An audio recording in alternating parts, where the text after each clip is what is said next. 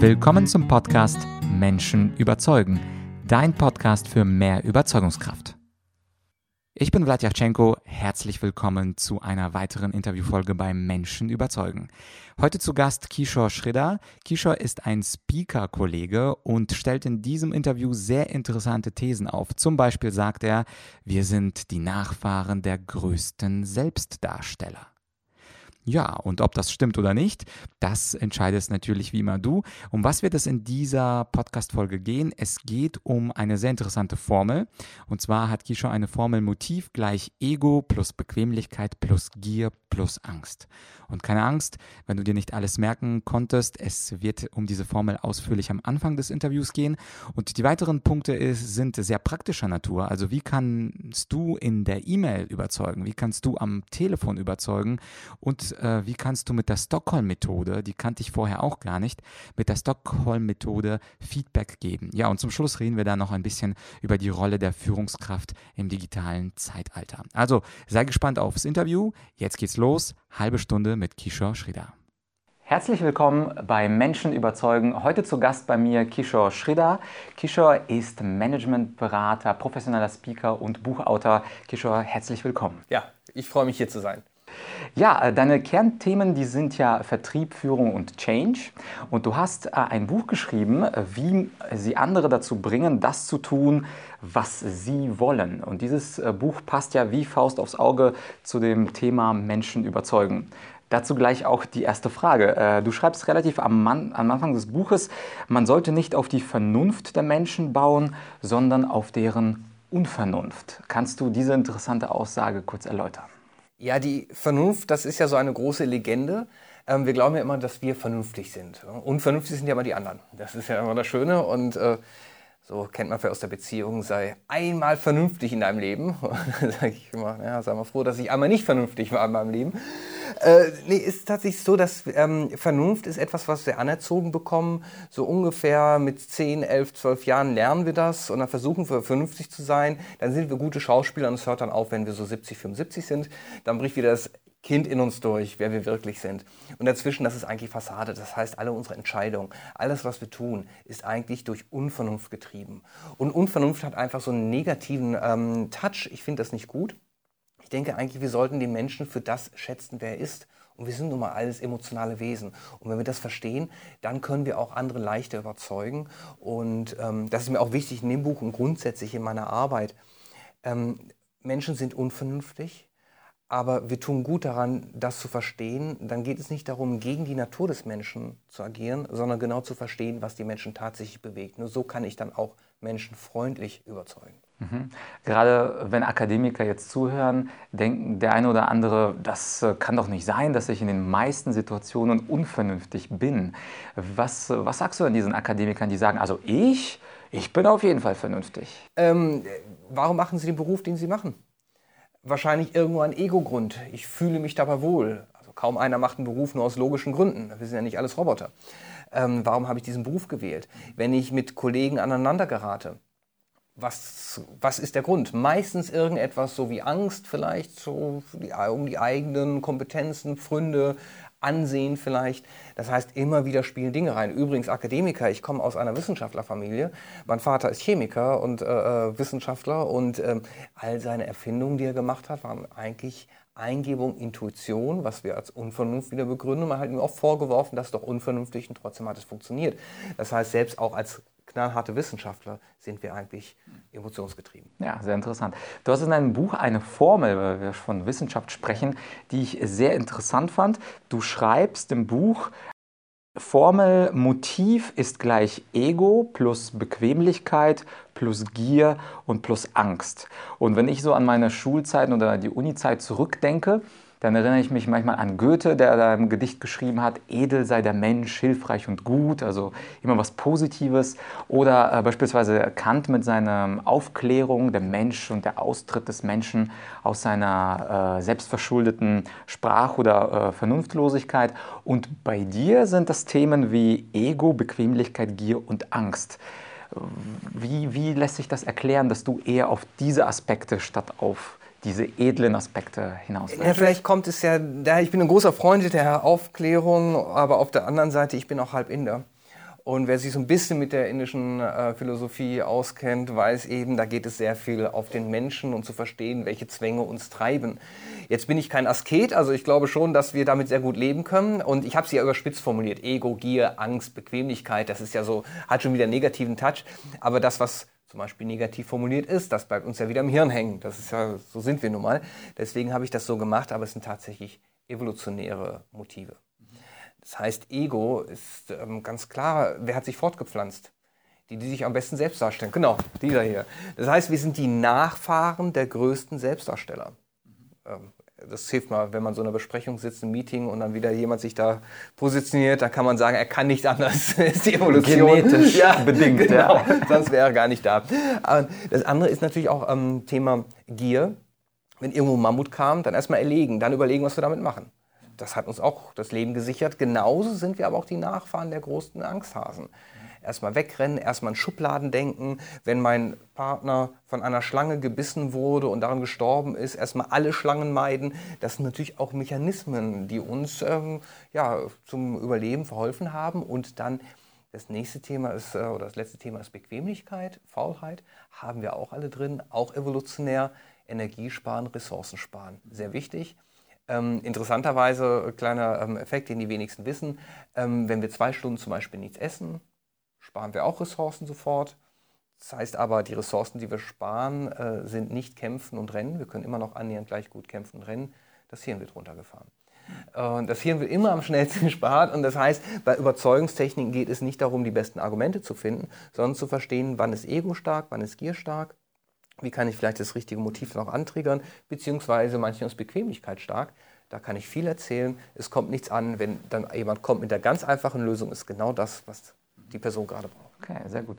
Ich denke jetzt auch an den Alltag, den wir alle haben. Wir bekommen viele Anrufe, viele E-Mails. Äh, jetzt aus deiner Erfahrung und dem Nutzen der Unvernunft, die du gerade beschrieben hast, was kann man zum Beispiel bei E-Mails machen, um mit E-Mails besser zu überzeugen oder in Erinnerung zu bleiben? Weil viele Menschen beschweren sich, ich habe eine E-Mail verschickt, mein Kollege antwortet immer zu spät oder ich habe extra auf Priorität hochgesetzt und trotzdem höre ich eine Woche nichts von, von ihm.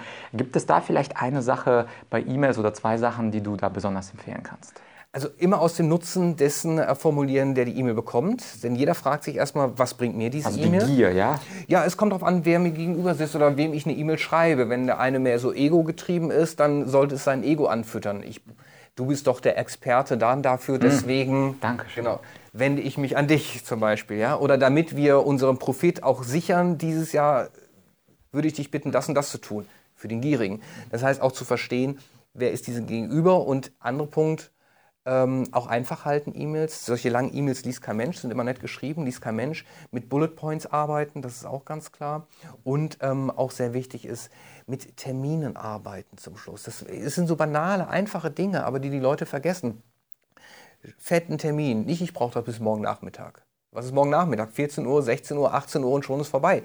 Nein, bis morgen 16 Uhr. Und warum brauche ich das bis morgen 16 Uhr? Dann wieder das Kernmotiv stärken, damit wir unsere Gewinne sichern. Ja, oder damit eben ich den Input von dir bekomme, den ich benötige, weil er ja so ein Held ist, dessen Input ich benötige. Also das heißt auch immer noch eine Begründung mit reinbringen. Das sind so ein paar einfache Tipps, da kann man noch eine ganze Menge machen.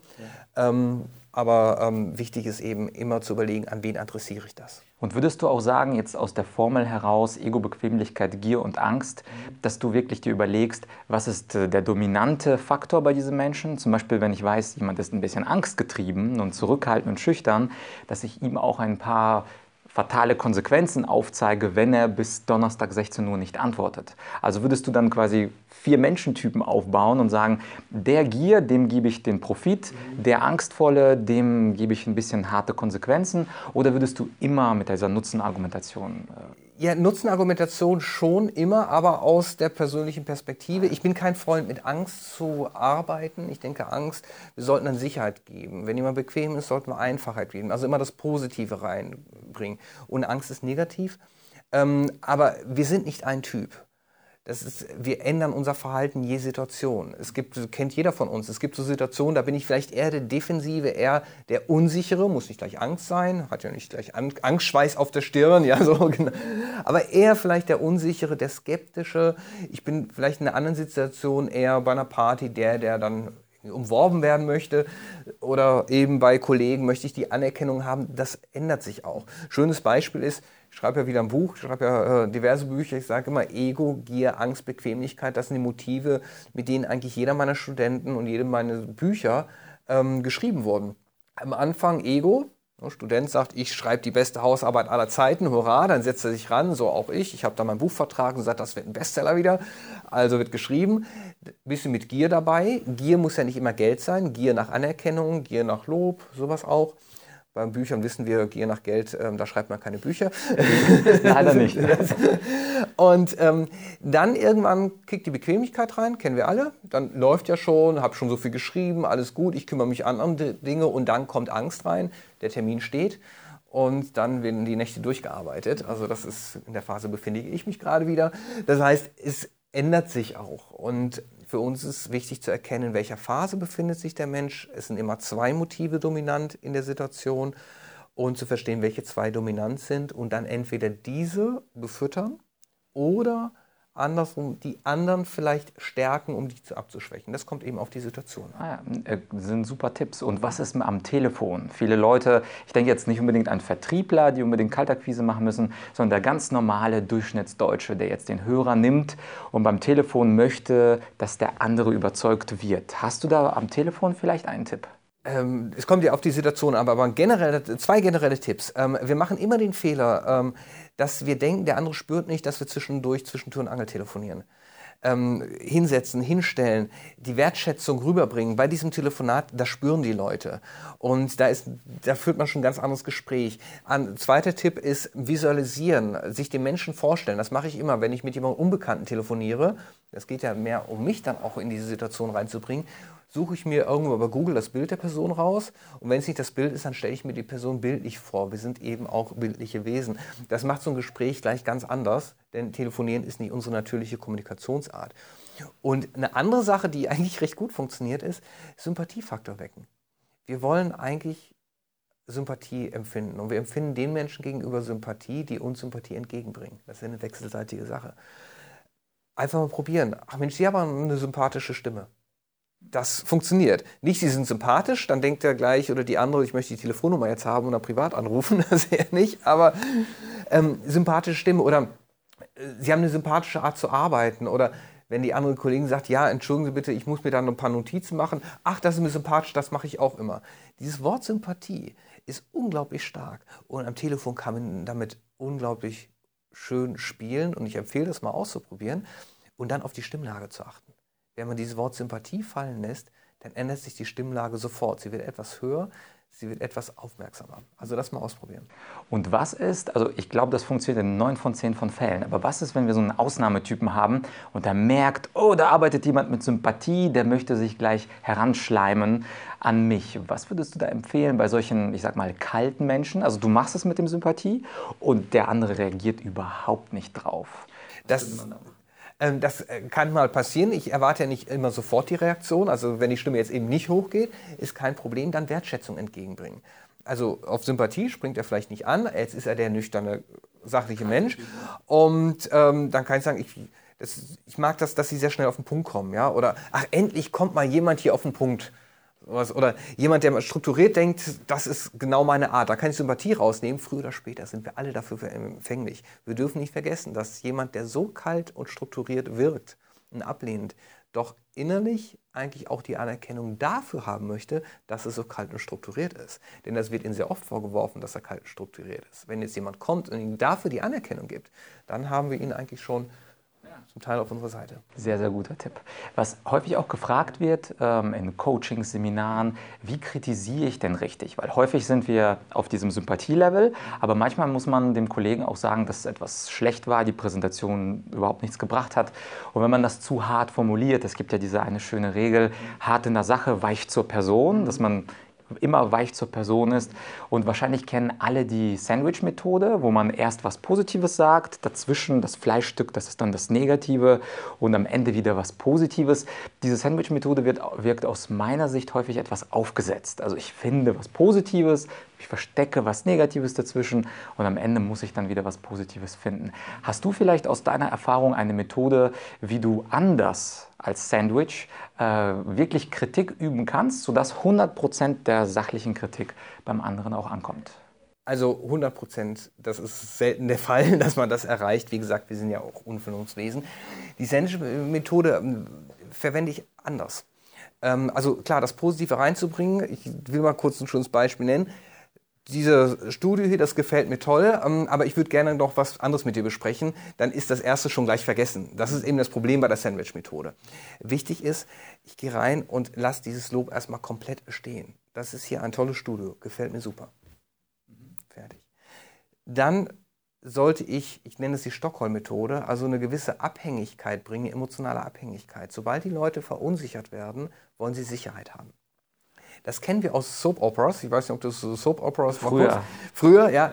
Äh, wahrscheinlich bist du nicht die Kernzielgruppe, aber dennoch hast du sie geschaut. Woran liegt das? Cliffhanger, ein Cliffhanger nach dem anderen. Wir schauen uns eine Szene an, Bruch die nächste Szene, die nächste Szene, die nächste Szene, dann ist plötzlich vorbei und ich möchte wissen, wie das verdammt nochmal weitergeht. Ich habe keinen Fernseher, aber in Hotel schaue ich mir das dann an, wenn ich irgendwo auf Reisen bin und dann möchte ich echt wissen, wie das weitergeht und das ärgert mich. Und genauso kann ich dort rangehen und wenn ich sage, ich lasse dieses Lob stehen, dann, ich habe noch eine andere Sache, die ich mit dir nochmal besprechen würde. Ähm, aber das würde ich gerne später nochmal machen. Hast du vielleicht später noch eine halbe Stunde Zeit? Ha, und plötzlich bin ich abhängig und ja. denke mir, was hat er denn? Kommt nach dem Stockholm, Stockholm-Syndrom. Es gibt also Geiselnehmer, es gab diese Geiselnehmer, wo dann die Geiseln sich eigentlich auf die Seite der Person geschlagen haben, die sie eigentlich als Geisel genommen haben. Ein etwas zynische Formulierung Stockholm-Methode, aber sie bringt die Sache auf den Punkt. Das heißt, jetzt ist die Spannung sehr hoch. Jetzt wirst du mir dankbar sein in einer halben Stunde, wenn ich sage, okay, vielleicht hast du jetzt Zeit und wahrscheinlich bei dir kommt irgendwas kann da gewesen sein, was kann alles Mögliche. ja, was, und dann sage ich, okay, ich habe ja gesagt, ich wollte noch mal mit dir reden im Studio. Ähm, das Wasser, ähm, das hat ein bisschen zu wenig Kohlensäure. So, jetzt, du merkst schon, genau, es geht runter und, und du bist mir sogar dankbar, dass ich die Situation entspannt habe und hast diese Kritik komplett angenommen. Und das ist eine Sache, die man natürlich nicht permanent machen kann, sonst wissen die alle, oh, jetzt kommt schon wieder so was harmloses. Aber bei äh, Kandidaten, die Kritik vielleicht nicht so gerne annehmen oder wenn es auch eine Kritik ist, die mir vielleicht ein bisschen unangenehm ist, das war mir jetzt nicht unangenehm, aber es gibt ja so andere Dinge, der Anzug passt bei Kunden nicht oder sowas, dann kann man diese Methode sehr gut bringen, weil du, dadurch, dass ich derjenige bin, der die Entspannung bringt, ist man mir sogar dankbar. Hm, okay, du bist der Erlöser sozusagen. Ich bin der, ja, den Erlöser gab es auch mal anders, aber ja, genau. Ich, ich, schaffe im unchristlichen Sinne, ich schaffe Erlösung, genau. Ich schaffe Erlösung. Und dann ist natürlich sehr wichtig, das ähm, ist nicht nur äh, die Stockholm-Methode, sondern grundsätzlich, jetzt weißt du, dass das Wasser zu wenig Kohlensäure hat, trotzdem belasse ich dich mit einem Problem. Und das mögen die Menschen wiederum nicht. Das heißt, ich habe dir auf der einen Seite Entspannung geschaffen und du hast wieder das nächste Problem. Das heißt, wenn ich sage, ich empfehle dir, ich nenne nicht keine Marke, aber damit habe ich gute Erfahrungen gemacht, probier das mal aus, mhm. dann ist eine strukturierte Lösung. Wenn jemand immer zu spät kommt, dann kann ich zum Beispiel sagen, ja, du bist jetzt ein paar Mal zu spät gekommen, das fiel ein bisschen beim Kunden auf, ist aber nicht so schlimm. Ähm, ich habe das auch das Problem gehabt, ich habe mir den Wecker zehn Minuten vorher gestellt, ja, oder ich habe einen Zeitmanagement-Kurs, ich habe ein gutes Buch, was ich dir empfehlen kann, oder setze ich mal mit Willi zusammen, weil Willi hatte das Problem auch, aber irgendwie, irgendwie hat er es gelöst, ich weiß auch nicht genau. Aber auf alle Fälle biete ich den Leuten einen Ausweg an. Das ist sehr wichtig. Das vergessen wir meistens und sagen, du musst deine Einstellung ändern. Damit ist ja viel geholfen. Ne? Auf jeden Fall. Bei diesem Buch, wie äh, du andere dazu bringst, das zu tun, was, was du möchtest, da wirst du bestimmt auch mit Sachen konfrontiert, ähnlich wie auch in meinem Buch Schwarze Rhetorik, wo es um Manipulationstechniken geht. Das ist sicherlich auch etwas, wo du Feedback bekommen hast. Diese Stockholm-Methode beispielsweise könnte man ja uns beiden vorwerfen bei diesen Themen, dass das manipulativ ist. Und wir alle Menschen sind ja ehrlich und wir möchten mit Manipulation Manipulation nichts zu tun haben. Mich würde es einfach interessieren, wie gehst du mit diesem Vorwurf um, dass es manipulativ ist, wenn man eine bestimmte Technik anwendet, um ein bestimmtes Ergebnis zu bekommen? Ja, ähm, ich, ich stelle diese Frage ähm, dann also vor Leuten im Publikum, auch bei Vorträgen, sehr gerne, ob jemand schon mal manipuliert hat. Und dann melden sich so ein paar Leute und dann die nächste Frage, die ich stelle, wer von Ihnen hatte schon mal das erste Date, ein erstes Date? Und dann melden sich natürlich alle. Und äh, Dates, sind das nicht auch Manipulationen? ich sage, es ist dann Manipulation, wenn ich Leute dazu bringe, etwas gegen ihre Natur zu tun. Wenn sie sich hinterher aber nicht schlechter fühlen, sondern wie eigentlich wie bei einem Date, wenn man sich kennengelernt hat, nach zwei Jahren darüber schmunzelt und lacht, was man da alles vielleicht so... Da hattest du dieses Sakko, genau. das stand dir gar nicht. Ja, ja, sowas und dann, dann lacht man drüber und das ist dann, also was ist lacht, aber man, man weiß, es ging ja darum, dass es beiden gut geht. Ich denke, das ist das Wichtige. Es sollte immer beiden gut gehen. Darum finde ich diesen Ansatz auch so wichtig, die Unvernunft zu verstehen, weil ich kann sachlich jemanden vielleicht sogar in eine Ecke so diskutieren, dass der das dann letzten Endes macht. Aber innerlich ist er nicht überzeugt. Es tut ihm nicht gut. Es tut einem nur dann gut, wenn ich diese Motive verstehe und diese bespiele natürlich auch, aber das niemals gegen die anderen Menschen. Wenn, wenn man das Buch liest, ähm, versteht man die Menschen auch besser. Und das ist eigentlich mein Ansinnen, einander besser zu verstehen. Und wenn man kein Psychopath und Soziopath ist, dann ist man nicht mehr in der Lage, jemanden gegen seinen Willen zu manipulieren, weil man nämlich sehr empathisch dann unterwegs ist und dann mit ihm auch fühlt. Das heißt, es ist eigentlich, geht es darum, die inneren Barrieren des anderen zu verstehen und auch in seinem Sinne zu agieren. Denn nur so kriege ich andere dauerhaft das zu tun, was ich möchte, wenn wir nämlich beide gemeinsam tanzen. Auf jeden Fall. Also Win-Win, das ist ja das berühmte Win-Win-Win. Ja, jetzt würde ich äh, gerne mal äh, wissen, was ist denn aktuell bei dir? Also das Buch ist ja schon einige Jährchen alt. Mhm.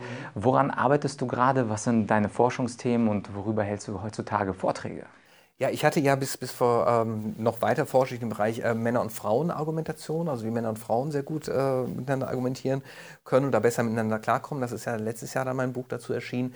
Derzeit ähm, geht es eigentlich ein Thema, was mich schon seit Jahren bewegt und immer wichtiger ist, ist der Mensch in der digitalen Welt. Ähm, ich bin ja auch ähm, Führungskräfte, Trainings ähm, mache ich sehr viele, ähm, Restrukturierungsthemen, Change, geht es ja auch um die Unvernunft. Und ähm, wie wird der Mensch jetzt schon, nicht in der Zukunft, sondern jetzt schon mit seinen menschlichen Fähigkeiten in der digitalen Welt nicht nur bestehen können, sondern die am besten einspielen können. Ähm, wir wissen ja, dass Computer viele Dinge besser können, aber was kann der Mensch besser? Ich glaube nicht, dass der Computer den Menschen ersetzt, sondern dass wir ganz andere Aufgaben bekommen und dass wir eigentlich diese Aufgaben nutzen können sollten, wie Intuition, Kreativität, ähm, Beziehungsaufbau. Und das ist so eigentlich mein Kernthema derzeit, der Mensch in der digitalen Welt. Wie kann ich das in der Arbeitsumfeld äh, optimal gestalten. Ja, das finde ich ganz spannend, weil diese künstliche Intelligenz, die wird, glaube ich, auch mit der Zeit etwas kreativer. Also es gibt ja, ich glaube, einen TED-Talk, wo äh, eine Artificial Intelligence ein Bild malt. Es gibt künstliche Intelligenz, das Lieder komponiert auf Klavier und man spielt diese Lieder dann vor und fragt die Leute, von wem könnte das sein? Und die Leute tippen dann auf Beethoven, Mozart und man merkt gar nicht mehr, dass diese kreative Leistung von der Maschine gemacht wurde. Glaubst du, dass wir immer noch einen Hauch an Überlegenheit äh, behalten können in dieser digitalen Welt? Oder kann es sein, dass in 20 Jahren wirklich, äh, ich sage jetzt nicht Terminator, aber die gute künstliche Intelligenz auch die Intuition uns äh, nimmt? Das, äh, das äh, glaube ich nicht. Ähm, ich nenne ein paar Beispiele. Der Bagger ist uns überlegen im, im Schaufeln. Mhm. Ähm, deswegen hat er nicht den Menschen ersetzt. Also das heißt, gewisse Arbeiten werden Computer machen können. Sie werden auch Algorithmen erkennen, also durch Algorithmen ähm, auch Zusammenhänge erkennen. Aber letzten Endes sind wir ja diejenigen, die Interpretation auch liefern müssen. Wenn wir uns auf unsere Stärken besinnen, dann wird der Mensch nicht ersetzt werden. Und noch ein schönes Beispiel ich habe ja einige Studenten, die ich betreue. Ich betreue so knapp 20 Masterthesen und 10 Bachelor-Thesen im Jahr. Und die Studenten, das sind Digital Natives. Ich mache das mit WhatsApp, ich mache das per E-Mail, per Telefon, aber die wollen mich immer persönlich treffen. Äh, nicht, weil ich jetzt irgendwie so super nett bin, und, ähm, aber trotzdem. Auch. Ja, ja, auch. Und selbst denn, selbst, selbst wenn dem so sei, dann ist das eben die menschliche Kompetenz. Äh, nett sein, nee, Dinge durchsprechen. Das heißt, selbst die Digital Natives, wollen mit mir sich persönlich treffen und das ist natürlich für mich auch mal ein Aufwand, dann auch zur Hochschule zu fahren. Wir sitzen zusammen in Vier-Augen-Gespräch und erarbeiten die Konzepte. Da sehen wir eigentlich, den Mensch braucht es trotzdem. Und wenn wir per WhatsApp oder E-Mail kommunizieren würden, würde ja auch der Mensch miteinander kommunizieren, aber selbst diese Barriere ist schon zu groß. Also ich bin überzeugt davon, es gibt in den letzten 100 Jahren ist immer geschrien worden, der Mensch wird ersetzt, der Mensch wird ersetzt. Die Diskussion hatten wir in den 80er Jahren mit den Einführungen der Roboter. Wir haben Vollbeschäftigung quasi. Und was vielleicht auf uns zukommen kann, und da bin ich gar nicht so ähm, dagegen, ist, dass wir weniger arbeiten werden. Dass wir alle nur noch drei, vier Stunden arbeiten. Ich meine, wir wundern uns, warum die Leute vor 120 Jahren 14, 15 Stunden gearbeitet haben, sechs Tage die Woche. Und wahrscheinlich werden unsere Enkel so uns fragen, was habt ihr den ganzen Tag eigentlich gemacht? Ihr wart ja vollkommen verrückt. Drei Stunden, vier Stunden Arbeit. Wir wissen, fünf Stunden können wir maximal produktiv sein. Warum nicht? Also das wird sich verändern. Vielleicht. Das ist eine schöne Zukunft. Ja. Ähm, ich weiß, dass du jetzt äh, ein Buch bald rausbringst mhm. über Führungskräfte. Ja. Und mich würde vielleicht äh, zum Schluss auch interessieren, wie siehst du die Entwicklung ähm, aus Sicht einer Führungskraft, wenn uns Führungskräfte mhm. zuhören, zuschauen? Wie ist es da? Also worauf muss die Führungskraft, vielleicht so kleine Preview, ein, zwei Sachen, worauf eine Führungskraft in diesem digitalen Zeitalter besonders achten muss? Mhm. Sind das digitale Meetings, wo die Leute in Shanghai und so weiter und so fort sitzen? Oder was sind diese Punkte, auf die eine Führungskraft achten sollte? Also natürlich, äh, Umgang mit digitalen Medien ist relativ klar. Das äh, Buch ähm, kommt jetzt im Mai raus und ähm, viel Forschung ist da auch wieder reingegangen, sehr praxisnah. Und was wir erkannt haben, ist, Hierarchien bröckeln komplett weg. Wir, wir, haben eine komplette Umkehrung der Hierarchie. Wir haben Fachkräftemangel, woher der jetzt auch immer kommt, das kann man herzlich gern diskutieren. Wir haben Digital Natives, die fähiger sind als der, der sie eigentlich einstellt. Ähm, da habe ich einen 45-Jährigen, 50-Jährigen, der stellt jemand ein, der kennt sich besser aus als er selbst. Das heißt, diese Umkehrung. Ähm, Digitalisierung schafft maximale Transparenz. Das heißt, jeder kann nahezu alle Daten im Unternehmen sehen. Das heißt, wir haben kaum noch hierarchische Strukturen. Das macht aber den Führungskräften etwas Angst, oder? Der klassische 50-Jährige möchte der Alpha seine Abteilung sein. Und das, das, das wird wegfallen. Das heißt, ich muss über menschliche Kompetenz führen. Ich kann nicht mehr dieses, äh, ähm, ähm, wie, wie ähm, Escobar geführt hat, Plomo o, o, Plata, also das heißt, ne, entweder Silber oder du kriegst Blei, also ent, entweder Belohnung oder du bist gefeuert. Da guckt ein Mitarbeiter an und sagt, dann feuerst du mich halt, ich kriege sowieso woanders ganz schnell einen besseren Job. Und, äh, und Belohnung, wir wissen, Generation Y, ein Sie, für die ist gar nicht mehr Geld das Wichtige, sondern eigentlich mehr so Selbstverwirklichung. Ja, dann ist man mit solchen alten Führungsmethoden äh, nicht mehr gut aufgehoben. Also, auf die Führungskraft kommt zu, menschlich zu führen. Menschlich heißt jetzt nicht mal nett zu sein, sondern über die menschliche Kompetenz, nicht über Hierarchie. Das Weitere ist, Führungskräfte werden Beziehungsarbeiter sein. Ähm, wir werden über Werte führen müssen. Damit meine ich nicht diesen ganzen Quatsch, ich sage es mal ganz so offen, ähm, was in Unternehmen dann äh, genannt wird. So Mission Statement, ja, Vision Statement. Genau. Qualität wird bei uns groß geschrieben, überall. Groß ja, genau, ist ja. König, ja, genau, sowas. Ähm, das ist natürlich, das ist alles lieb gemeint, aber ähm, es geht darum, welche Werte habe ich, welche Werte hast du? Und die sind komplett fragmentiert. Und nur wenn ich deine Werte verstehe, kann ich dich führen und du kannst mich nur führen, wenn du meine Werte verstehst. Und dann führen auf Augenhöhe und über Werte ist sehr wichtig. Und ähm, dann sage ich, Führungskräfte werden, und das ist jetzt die ganz Pille, werden Dienstleister am Mitarbeiter sein. Eine Führungskraft wird jeden Morgen aufstehen und sich überlegen müssen, was sind die Steine, die meinen Mitarbeiter daran hindert, optimale Leistung zu bringen. Und wie kann ich diese Steine beseitigen? Das würde aber, glaube ich, auch bedeuten, dass Führungskräfte im Bewerbungsgespräch nicht mehr diese klassischen Fragen stellen, wo wollen sie in fünf Jahren sein, was sind ihre Schwächen und Stärken, sondern wahrscheinlich dann, wenn man deiner Logik folgt, auch die Frage nach Werten wird dann in Bewerbungsgesprächen wahrscheinlich auch eine immer höhere Rolle spielen. Ja, definitiv. Also, ne, wo wollen Sie in fünf Jahren sein? Wahrscheinlich nicht mehr in diesem Unternehmen, weil alle drei Jahre möchten Leute wechseln. Ähm, nach Werten, nach ähm, Zusammenarbeit, wie ich zusammenarbeite und dann aber auch nicht sagen, jeder muss teamorientiert sein. Nein, ich sollte nur verstehen, wie dieser Mensch tickt, um ihn nicht zu bewerten, sondern zu verstehen, wie kann ich ihn über diesen Wertekanon führen. Der eine kann sagen, Familienorientierung ist für mich extremst wichtig. Ein Wert, über den ich führen kann. Genauso der andere sagt, Höchstleistung zu bringen. Pünktlichkeit ist ein Wert für mich. Zuverlässigkeit gegenüber Kollegen ist ein Wert für mich. Ist für den anderen vielleicht gar kein Wert, weil er Individualist ist. Nicht schlimm. Nur ich sollte verstehen, wie ich ihn darüber führen kann. Also Führungskräfte werden sich komplett umorientieren müssen, um dauerhaft erfolgreich zu sein. Und ich rede nicht über die ferne Zukunft, ich rede jetzt, wir sind mittendrin. Mhm. Perfekt, sehr spannend, Kishore. Wenn man jetzt mehr von dir haben möchte, mhm. gibt es etwas, äh, vielleicht eine Webseite oder wie kann man Kontakt zu dir herstellen? Ja, genau, meine Webseite am besten, das ist www.schrieder.de, wird anders geschrieben, als es gesprochen wird. Wir werden es verlinken. Ja, ja, genau, verlinken. Und ansonsten natürlich ähm, mein Buch, was äh, im Mai rauskommt, wie gesagt, es geht mir um die Inhalte, über Bücher verdient man nicht so viel. Ähm, es geht mir um die Inhalte, weil da sehr relevante Themen auch für die Zusammenarbeit angesprochen werden. Ähm, das Buch heißt Das einzige Führungsbuch, was Sie im digitalen Zeitalter brauchen werden. Äh, der Titel kommt äh, vom Verlag, aber natürlich mit einem hohen Ansinnen und ähm, da ist die Latte hochgelegt und ich äh, versuche auch diese Latte nicht limbomäßig drunter zu bleiben, sondern auch diesem Anspruch zu genügen. Ob mir das gelingt, das werden dann andere entscheiden. Das wird dann der Leser entscheiden. Genau. Okay, super. Wir werden beides verlinken. Vielen Dank für das Interview, Kishore. Das war es also eine weitere Interviewfolge von Menschen überzeugen. Bleibt dran, abonniere den Channel und wir sehen uns bald. Tschüss. Tschüss. Das war also das Interview und ich fand ganz tolle praktische Tipps. Vor allem das mit Telefon, E-Mail und Feedback, das kann man ja sofort ab morgen anwenden. Sehr schön.